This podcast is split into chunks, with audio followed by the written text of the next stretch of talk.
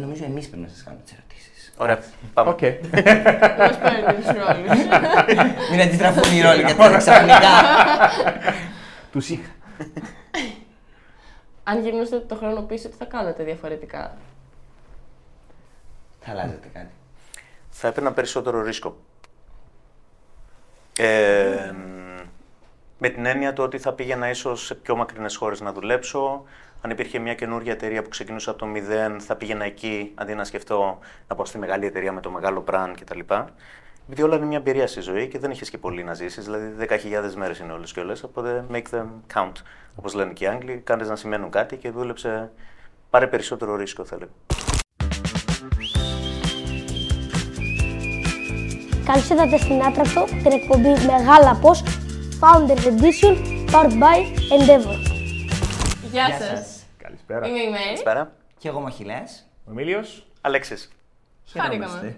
Ευχαριστούμε πολύ. Τι ακριβώς κάνει η εταιρεία σας; Οκ. Είμαστε μια ασφαλιστική εταιρεία. Τι κάνουμε, ασφαλίζουμε ό,τι αντικείμενα μπορεί να φανταστείτε και όταν αυτά τα αντικείμενα σπάσουν, τρακάρουν, πλημμυρίσουν, κάνουν έκρηξη, σας τα πληρώνουμε. Οκ. Άρα η δουλειά μας βασικά είναι να πληρώνουμε τα σπασμένα που κάνετε εσείς οι πελάτες μας. Αυτό κάνουμε. Πώς τη λένε την εταιρεία; Η εταιρεία λέγεται Hellas Direct, Α, μάλιστα. που ήταν το πιο φθηνό URL που βρήκαμε με τον Εμίλιο όταν την ξεκινήσαμε. Πώς σας ήρθε η ιδέα; Βρήκαμε φθηνό URL. Στην εταιρεία σας πόσα άτομα είστε; Είμαστε τώρα 207 άτομα. Είναι γύρω στους 110 θα έλεγα στην Αθήνα και οι υπόλοιποι είναι στην Κύπρο, στη Λευκοσία. Άρα έχετε... το εταιρεία- Προβλήματα. Αυτό δεν το ρωτάω. Πώς θα διαχειρίζεστε όλα αυτά τα άτομα; Ε, αυτό που είναι ενδιαφέρον στην εταιρεία μας είναι ότι έχεις όλο το φάσμα ανθρώπων. Καταρχήν, average ηλικία 29 χρόνων. Έχουμε από 19 χρονών, νομίζω είναι η πιο μικρή μέσα στην εταιρεία, μέχρι τον Εμίλιο που είναι 50 κάτι. Ε, Είμαστε, εντάξει, νομίζω γενικά όλοι νέα παιδιά που είναι ξύπνοι, που έχουν πάθος, που θέλουν να αλλάξουν πράγματα. Οπότε σε αυτό είμαστε πολύ τυχεροί. Ε, τώρα η κάθε ομάδα τρέχει από μόνη της. Ο ρόλος ο δικός μας είναι να λύνουμε προβλήματα και να βοηθούμε τους άλλους να κάνουν τη δουλειά τους. Πώς είστε σίγουροι ότι όλοι κάνουν αυτό που πρέπει να κάνουν; Δεν είμαστε. Ε, νομίζω η λογική είναι ότι προσλαμβάνεις έξυπνους ανθρώπους που θέλουν να κάνουν το σωστό και τους εμπιστεύεσαι. Το να είσαι από πάνω τους και να τους λες ότι πρέπει να βλέπω τι κάνεις και να χτυπάς κάρτες και το να τ' άλλο κτλ. δεν το πιστεύουμε. Ε, αν πάρεις τους σωστούς ανθρώπους, τους εκπαιδεύσεις με τον σωστό τρόπο και τους αφήσεις να κάνουν αυτό που πρέπει να κάνουν, δεν χρειάζεται να τους επιβλέπεις με αυτή τη λογική. Ενδεχόμενα προβλήματα πώς αντιμετωπίζετε; Ε, ε, καταρχήν, ε, Καθημερινά. καθημερινά έχουμε. Ναι, σίγουρα. Το 50% του χρόνου μας, που είναι αυτό που αλλάζει όσο μεγαλώνει μια εταιρεία, το 50% του χρόνου μας ασχολούμαστε με προβλήματα των ανθρώπων μας. Για να σου δώσω κάποια α, νούμερα να καταλάβεις. Από τη μέρα που ξεκινήσαμε στην Ελλάδα Rec γεννήθηκαν 34 παιδιά. Είχαμε γύρω στα 28 βαφτίσει, 17 γάμους, 7, ένα-δύο διαζύγια. Το ζήσαμε όλο το πράγμα. Έτσι. Α, τέλεια. Οπότε, εντάξει. Να έχετε δει όλα. Οπότε μπορεί να σκεφτείς το range των προβλημάτων που έχουμε. Έτσι. Ποια κριτήρια βλέπετε, τι χαρακτηριστικά ψάχνετε; Νομίζω έχουμε τρία βασικά κριτήρια που από την πρώτη μέρα νομίζω η Μιλία το είχαμε από την αρχή. Ψάχνουμε ανθρώπους που έχουν πάθος. Αυτό είναι σημαντικό. Δηλαδή να βλέπεις ότι έχουν το drive να, να δουλέψουν και έχουν και ενδιαφέρον τα δικά τους κτλ. Το δεύτερο, ξύπνοι άνθρωποι. Και δεν θα έλεγα έξυπνοι άνθρωποι, αλλά ξύπνοι. Mm. Αυτός μπορεί να είναι ακαδημαϊκά έξυπνος, μπορεί να είναι κάποιος που απλά είναι πολύ καλός στη δουλειά του και έχει μεράκι για αυτό που κάνει. Και το άλλο, επειδή στην Ελλάδα χρειαζόμαστε νομίζω αισιοδοξία, ιδίως όταν περνάς μια κρίση, είναι θετικοί άνθρωποι. Είναι οι άνθρωποι που θέλουν να αλλάξουν τον κόσμο. Αν γυρνούσατε το χρόνο πίσω, τι θα κάνετε διαφορετικά; Θα αλλάζετε κάτι. Θα έπαιρνα περισσότερο ρίσκο. Ε, με την έννοια του ότι θα πήγαινα ίσως σε πιο μακρινές χώρες να δουλέψω. Αν υπήρχε μια καινούργια εταιρεία που ξεκινούσε από το μηδέν, θα πήγαινα εκεί αντί να σκεφτώ να πάω στη μεγάλη εταιρεία με το μεγάλο brand κτλ. Επειδή όλα είναι μια εμπειρία στη ζωή και δεν έχει και πολύ να ζήσεις, δηλαδή 10.000 μέρες είναι όλες και όλες. Οπότε make them count. Όπως λένε και οι Άγγλοι, κάνε να σημαίνουν κάτι και δούλεψε. Πάρε περισσότερο ρίσκο, θα έλεγα. Έχετε ερωτευτεί ποτέ; Απαντάς εσύ τώρα. Ε, το γράφει. ναι. Και νομίζω σε διαφορετικές φάσεις ε, είναι διαφορε... ερωτεύεσαι διαφορετικά. Ε, ναι, και πιστεύω είναι ωραίο πράγμα να ρωτήσει κάποιος. Ε, και επίσης είναι ωραίο πράγμα να ρωτήσει κάποιος και να παραμένεις σε αυτό το, το concept του που Mm. έρωτα. έχοντας αλλάξει και σαν άνθρωπος. Αυτό είναι το δύσκολο. Καμιά- Καμιά φορά, επειδή αλλάζεις σαν άνθρωπος και νομίζω αλλάζεις, αλλιώς θα ερωτηθείς στα 18, αλλιώς στα 25, αλλιώς στα 35. Και θα αφήσεις τον εαυτό σου να αλλάξει ε, και μέσα με αυτό, ε, αυτόν τον άνθρωπο που θα ερωτευτείς, να, να μπορείς να το, το κρατήσεις αυτό το πράγμα με, με οποιοδήποτε τρόπο σημαίνει.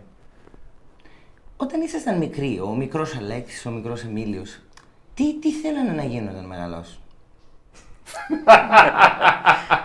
Πέρασα από όλα τα στάδια. Στα πέντε μου ήθελα Ασφαλιστής. να γίνω... Στα πέντε ήθελα να δουλεύω σε βενζινάδικο. Ε, μετά ήθελα να γίνω ηθοποιός. Πέρασα από ένα φεγγάρι που ήθελα να πάω στο στρατό. Δηλαδή ήμουνα στο στρατό αναγκαστικά και κάπως έλεγα λες να μείνω.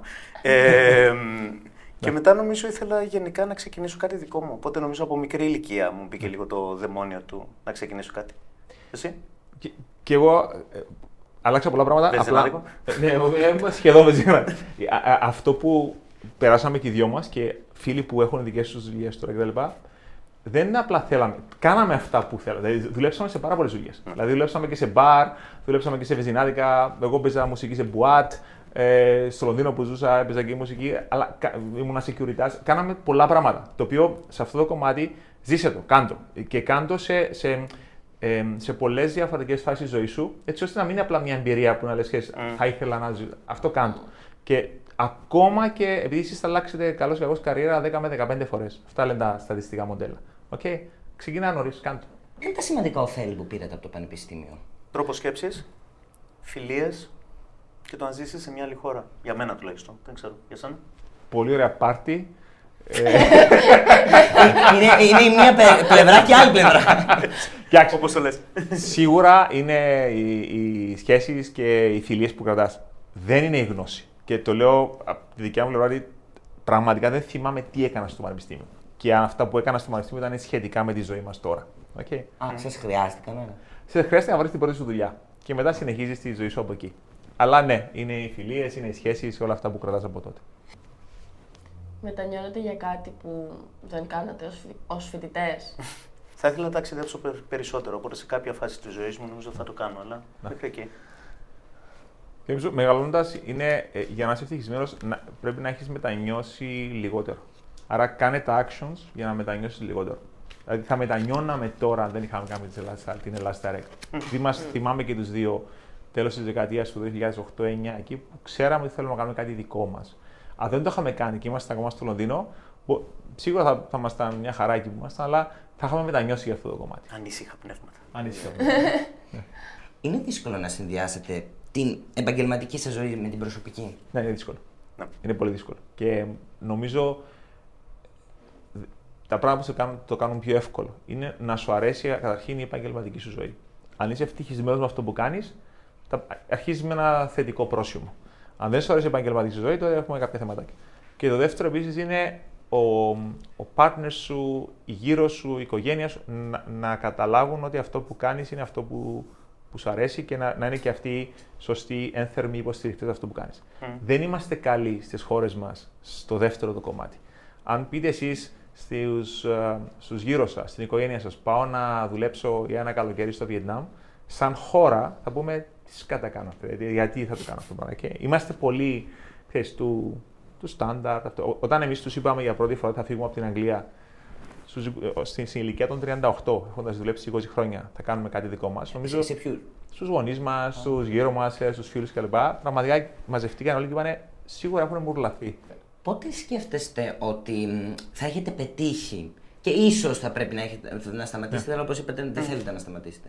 Ποτέ, πραγματικά ποτέ ε, κάποιος ο οποίος κάνει πράξη στη ζωή του δεν, δεν το πιστεύει αυτό. Ότι Ωραία. πέτυχε. Καταρχήν είμαστε όλοι ανασφαλείς.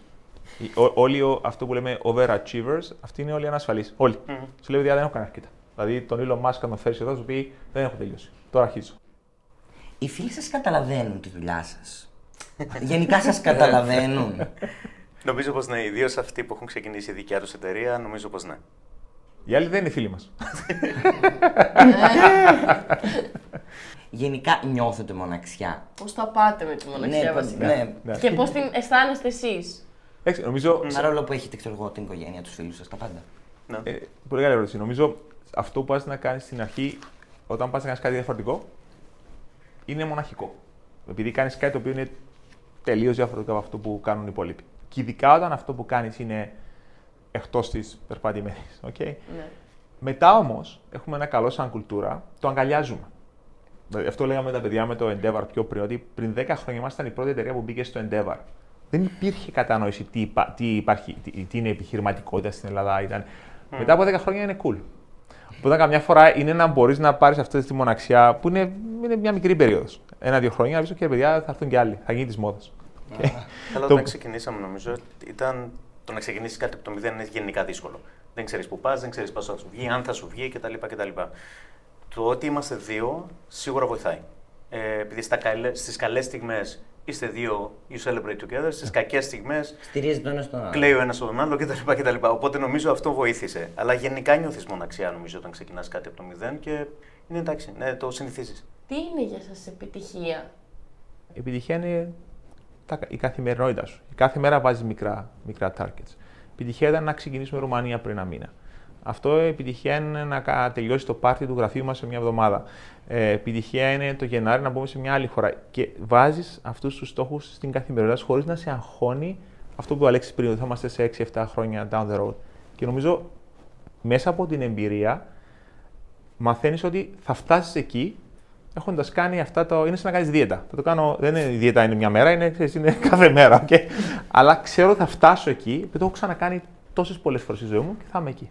Νομίζω όμως είναι και κάτι άλλο, τουλάχιστον για μένα. Ε, θα ήθελα να δω σε 20-30 χρόνια ότι οι άνθρωποι που δούλεψαν μαζί μας στην Ελλάσδαρε και συνεργάστηκαν μαζί μας, κάπως τους έχει αλλάξει λίγο η ζωή, επειδή ήταν στην Ελλάσδαρε. Δηλαδή ότι έχουν κερδίσει κάτι, ξεκίνησαν δικιά τους εταιρεία, ότι πήγαν, δούλεψαν στο εξωτερικό και κάτι, βλέποντας αυτή πίσω τη ζωή τους, τι είναι αυτό που πήγε καλά και τι όχι, και οι μέντορες που λέγαμε πριν κτλ. Ότι κάπου η επαφή που είχαν με την Ελλάδα Rec ότι τους έχει στιγματίσει με θετικό τρόπο. Οπότε αυτό θα έλεγα ότι για μένα τουλάχιστον είναι επιτυχία. Και η ευτυχία; Μπορείς να κατασκευάσεις ευτυχία. Μπορείς να την κατασκευάσεις. Μπορείς να είσαι happy με καθημερινά πράγματα. Okay? Και να είσαι happy με αυτά που κάνεις. Το να, το να βάζεις στόχους και να λες, θα είμαι ευτυχισμένος όταν βγάλω ένα εκατομμύριο ή θα, όταν γίνω unicorn κτλ. Αυτό δεν είναι ευτυχία. Και νομίζω για- όταν καταφέρεις να. κα- Δεν είναι εύκολο. Όταν καταφέρεις να, να κατασκευάσεις τη δικιά σου ευτυχία γύρω από τους δικούς σου ορισμούς, τότε είσαι πραγματικά ευτυχισμένος. Και βλέπουμε κόσμο γύρω μας ο οποίος έχει μετακομίσει από αυτό το, ξέρεις, το υλικό. Επειδή ξέρεις και εμείς όταν ήμασταν στη Wall Street, ή εκεί δουλεύαμε. Και, και λέγαμε ευτυχία είναι όταν πάρω ένα Ferrari. Ή, ε, περάσαμε και εμείς στη φάση. Δεν είναι ότι ξέρεις, γεννηθήκαμε ξέρεις, φιλοσοφημένοι. Αλλά Συνδέεται την επιτυχία με την ευτυχία. γύ- γύρισε την ερώτηση ανάποδα. Ε, για να είσαι ευτυχισμένος, τι επιτυχία θες. Okay. Ναι, οκ. Τέλεια. Σας ευχαριστούμε πάρα πολύ. Ήταν όλα υπέροχα. Εμείς ευχαριστούμε, παιδιά. Να είστε καλά, παιδιά. Ευχαριστώ Γεια πάρα πολύ. σας. Γεια σας. Να είστε καλά.